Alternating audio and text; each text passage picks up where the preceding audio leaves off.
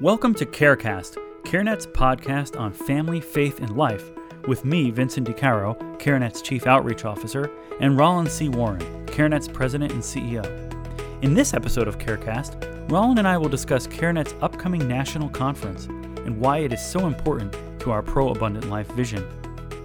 So, Rollin, we are actually from the release of this very podcast that This our, very this podcast. very po- that our listeners are hearing right now uh, on this release date, we are one week out from our big annual national conference. Yes. Uh, so a lot of the folks that are listening might not know that we actually do a national conference every year.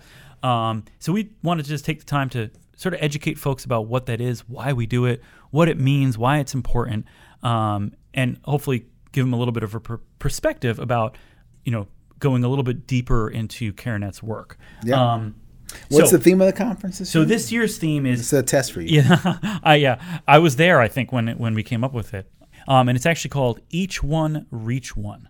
So, what, you want to kind of explain why we chose that conference A- absolutely. I mean, the, the big focus for CareNet is really um, encouraging this amazing network of 1,100 plus pregnancy centers in the U.S. and Canada to build uh, stronger partnerships with the church, uh, and specifically uh, to make sure that we are transitioning uh, pregnancy center clients from the pregnancy center to the church for ongoing support and discipleship. You know, our pregnancy centers can do evangelism, which leads to conversion.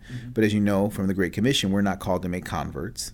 We're called to make disciples. That we're supposed to go and make disciples and and teach them to obey all that Christ taught us. Mm-hmm. Well, when you do an evangelistic experience, th- that's not discipleship. It's an evangelism which leads to a conversion. But if you're going to have somebody a disciple, that means they've got to be in an environment where folk can teach, them, yeah. to obey all that Christ Yeah, that- taught that us, takes time. and that takes time. So one of the key things is making sure that folks don't uh, become disciples of the culture, Mm-hmm. Um, which is what happens if, if you have an evangelistic experience, you have a conversion, and then you go back into a discipleship relationship with the culture, which is what brought them to us, Mm-hmm, and having dealing fatherhood, motherhood, sex, and marriage, and why we're, that a pregnancy center or frankly an abortion clinic, we don't want them to be repeat clients. Our sign doesn't say thank you, come again. Mm-hmm. You know, our sign says thank you, don't come again. Not to be served, but to be service to others. So our goal is to transition folks to the church uh, for discipleship because discipleship leads to replication. So we want them to be disciples who make disciples who live and love like Jesus. So p- what we're doing with this theme is really encouraging our pregnancy centers to reach one church in their network of, of churches that support them and help that church become a making life disciples church using uh, CareNet's uh, innovative uh, new resource called Making Life Disciples, which is designed to equip the church to offer compassion, hope, help, and discipleship uh, to anyone who's at risk for abortion. So that help the pregnancy centers encourage the church within their network to become a Making Life Disciples church so that clients can easily transition from the pregnancy center to the church and that the church has small groups that are trained to walk alongside a client. And so our theme this year really reflects that Yeah. that uh, aspirational aspect of what we what we do. yeah, and the, and the scripture that supports that is 1 Corinthians chapter 3 verses 6 through 9 so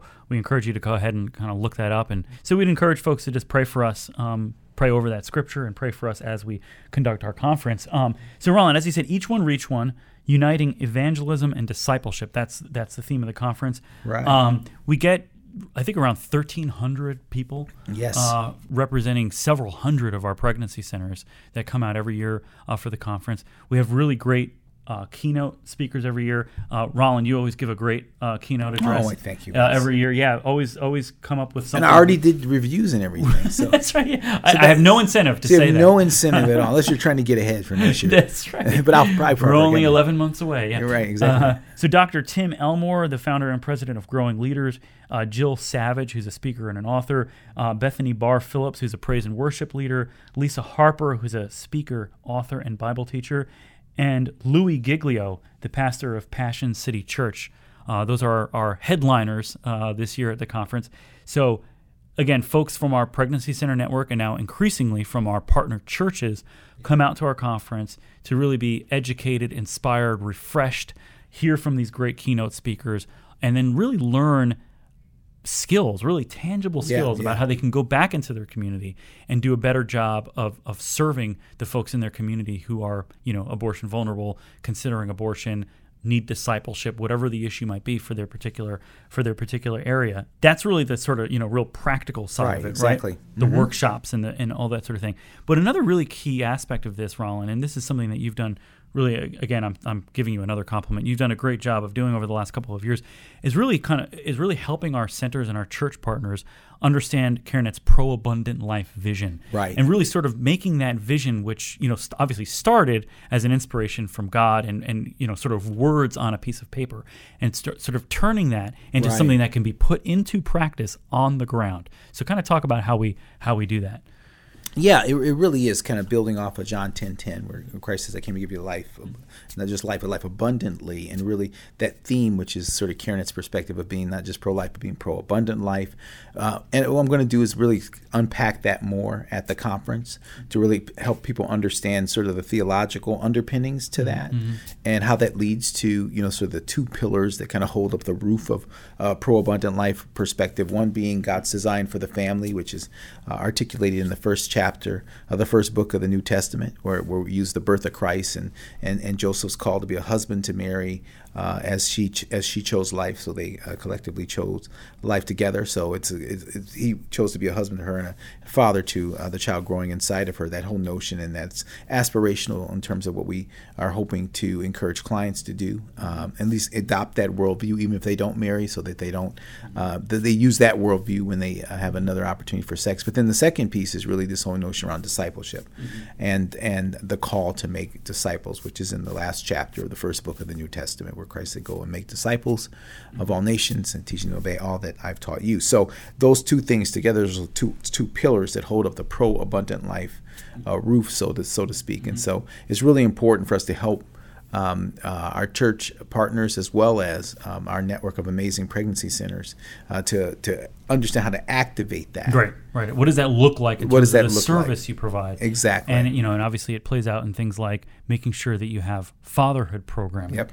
so that you're not just you know serving serving women and, and their unborn children, but you're also serving the father of that child Yeah, uh, to make sure that he has also has the support that he needs. That you're talking about things like marriage, Yes. that you're doing that you're sharing the gospel, that you're doing all these other things that create abundant life. Exactly.